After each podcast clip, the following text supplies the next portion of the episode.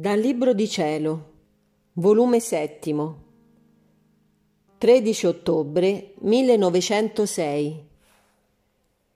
Distacco. Necessità di questi scritti che sono specchio divino. Trovandomi nel solito mio stato, per poco si è fatto vedere il mio buon Gesù e mi ha detto, Figlia mia, per conoscere se un'anima è spogliata di tutto, Basta vedere se si suscitano desideri santi o anche indifferenti ed è pronta a sacrificarli al volere divino con santa pace, significa che è spogliata. Ma se invece si turba, si inquieta, significa che vi ritiene qualche cosa.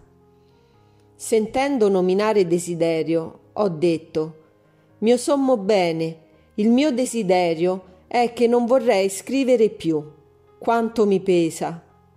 Se non fosse per timore d'uscire dal tuo volere e dispiacervi, non lo farei. E lui, troncando il mio dire, ha soggiunto Tu non lo vuoi, ed io lo voglio.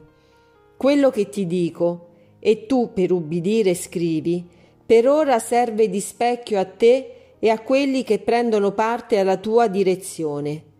Verrà tempo che servirà di specchio agli altri, sicché ciò che tu scrivi detto da me si può chiamare specchio divino.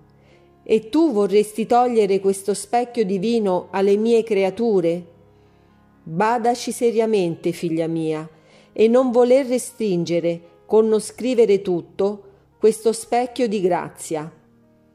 Io, nel sentir ciò, sono rimasta confusa e umiliata, e con gran ripugnanza di scrivere queste ultime sue parole, ma l'ubbidienza me l'ha imposto assolutamente e solo per ubbidire ho scritto. Deo gratias.